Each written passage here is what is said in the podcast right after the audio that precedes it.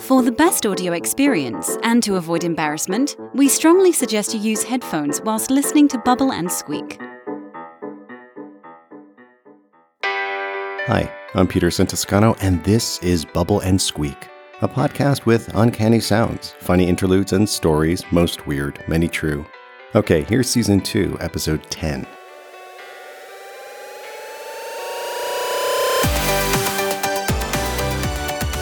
Our show today comes in three parts. Part 1 A searing satirical poem by Craig Santos Perez. Part 2 Mentoring Session Number 4 An original radio play written by me for Climate Change Theater Action. And Part 3 The premiere of a new song by Tatenda.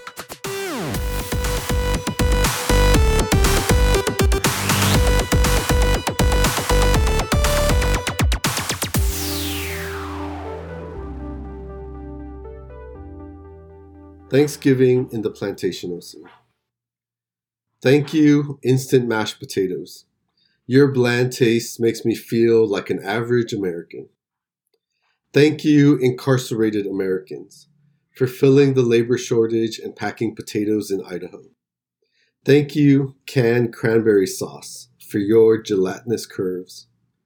Thank you, native tribe in Wisconsin, your lake is now polluted with phosphate discharge from nearby cranberry bogs. Thank you, crisp green beans. You are my excuse for eating dessert a la mode later. Thank you, indigenous migrant workers, for picking the beans in Mexico's farm belts. May your bodies survive the season. Thank you, NAFTA, for making life so cheap. Thank you, Butterball Turkey, for the word butterball, which I repeat all day. Say it with me butterball, butterball, butterball, because it helps me swallow the bones of genocide. Thank you, dark meat, for being so juicy. No offense, dry and fragile white meat, you matter too. Thank you, 90 million factory farm turkeys, for giving your lives during the holidays. Thank you, factory farm workers, for clipping turkey toes and beaks so they don't scratch and peck each other in overcrowded dark sheds. Thank you, stunning tank, for immobilizing most of the turkeys hanging upside down by crippled legs. Thank you, stainless steel knives. Thank you, scalding hot defeathering tank, for finally killing the last still conscious turkeys. Thank you, Turkey Tails, for feeding Pacific Islanders all year round. Thank you, Empire of Slaughter, for your fatty leftovers. Thank you, Tryptophan, for the promise of an afternoon nap. Thank you, dear readers, for joining me at the table of this poem. Please join hands, bow your heads, and repeat after me. Let us bless the hands that harvest and butcher our food.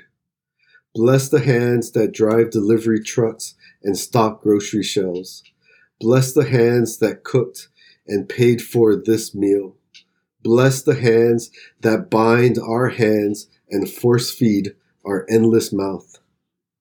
May we forgive each other and be forgiven.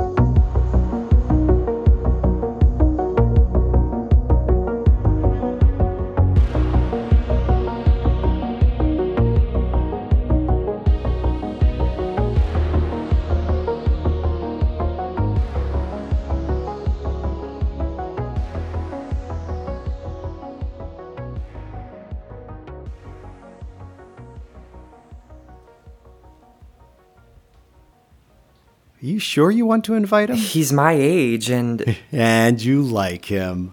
I don't even know if he's queer. I heard he's a faggot. A what? An incandescent guy? Incandescent. Light bulb. It's old technology. Didn't they teach you that in ICS classes? ICS? When were you born? 2062. Ah, I was born in 2091. It's not integrated climate studies anymore, it's climate arts. Back in the 70s, we mostly learned climate history phases inaction, action, and the Great Transition. That, and a lot of pre transition technology. We mostly did justice studies in climate. They never taught us about that light bulb. Incandescent. Ancestors used those during pre pre transition times, gassy as hell. Needed watts of energy and got so hot you couldn't touch them. Faggots like him use those bulbs if they can find them. He's a fag, part of the faggot movement. I seriously never heard of that before. Why are they called faggots? Didn't you take queer classes? they call it Ligbity Gens now. oh, okay. That makes sense. well, faggot, oh man, it has a long history. In Britain, in the 1300s, a faggot was a pile of sticks tied up, sometimes used to burn witches. And then it evolved into a curse slur against older women. In the 1900s, it had two meanings. In England, they sometimes called a cigarette a fag. Maybe because of the original meaning. Faggot is a pile of sticks, but a single stick is a fag. Why would they teach us that in Ligbity Gens class? You grew up in such a good time. When did you come out to yourself? Nine when I came out trans no bind. We had my coming out reception four years ago. I was 16. It was the last big all together before the 2107 pandemic. Shit's brutal. Well, you know. It's good the center connected us. I get lots from the mentoring. Yeah, well, half the time I feel like you're mentoring me. Gotta keep you up to date. So, he's a faggot because he smokes leaf weed. no, the word kept changing. Fag stopped referring to smoking at some point. Phobes used faggot as a curse slur against same gendering queers like me. They said it to trans no binds like you. When a phobe beat up someone like us, they shouted faggot. Shit's brutal. Ancestors were so misdirected. Slavery, petroleum, slaughterhouses. What do you think future gens will say about us? We don't pollute like a hundred years ago, but we travel too much. I prefer walking around town and checking out new spaces and ruins. If I was always far flung, I never would have met him in the art center last week. Yeah, your generation is much more settled. Shits, my gen is always on edge. Like we never survived the great suffering. Everyone was displaced more than once. If it wasn't a flood, it was fire or heat. Things have finally started to quiet down. How did you even go to school? school went with me into every shelter, tent city, and mountain town. Whenever people got to a safe place, they had to do something with us kids, so classrooms popped up. And that is why you know so much about faggots. Right, faggot. It changed again around 2040. By then, of course, same gendering queers and gender no binds had full constitutional rights most anywhere. Being queer became celebrated like a birth or a marriage, so phobes found other targets. Faggot was no longer a curse slur. It, it became a meaningless insult like zoomer or gassy. I never understood Zoomer. Well, first, faggots. 20 years ago, a fringe movement started, mostly up north. It came out of the homesteading craze. Eco communes fell apart by the 2080s. Some people returned to the cities and they just never fit in. They pushed back. Now you have a few who stalker after old technology. If they could, they'd burn fossil fuels. They use pre transition tech and they cook with wood. A philosopher gave them the name faggot, and it stuck. Maybe because of the pile of sticks thing. Yeah, full circle. You're always going to have people like this, immune to group norms. I find some of them can be fresh, independent thinkers. So, you think we should invite him? To Queerdo? Sure. He might enjoy himself. Even if he's not queer? Yeah, and even if he is a faggot.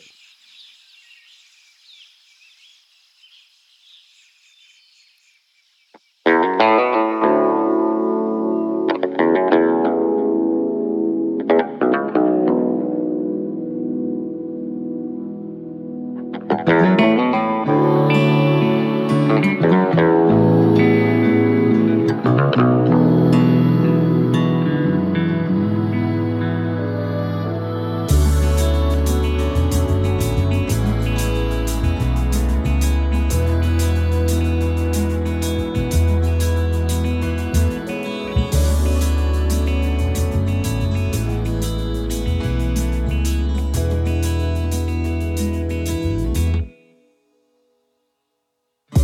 I struck a knock.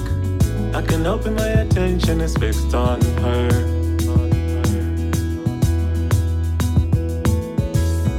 Nashaya umstana akadai so naona kujiaika some tricks for her.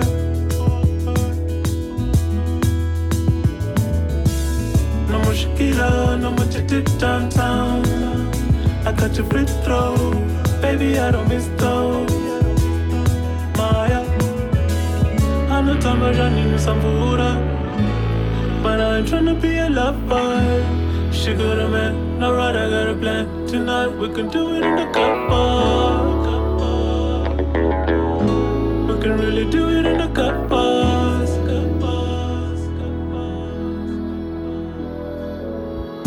She gotta be my cap with a nice soap. I'm willing to go down and get dirt on her.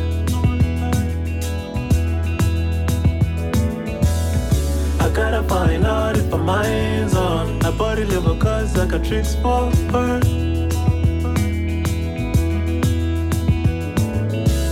No mushkila, no much dip downtown. I got your free throw, baby I don't miss those. No mushkila, no much dip downtown. I got your free throw, baby I don't miss those. I know Tamarani Nusambura, but I ain't tryna be a lover. She got a man, no right, I got a plan. Tonight we can do it in a couple. We can really do it in a couple.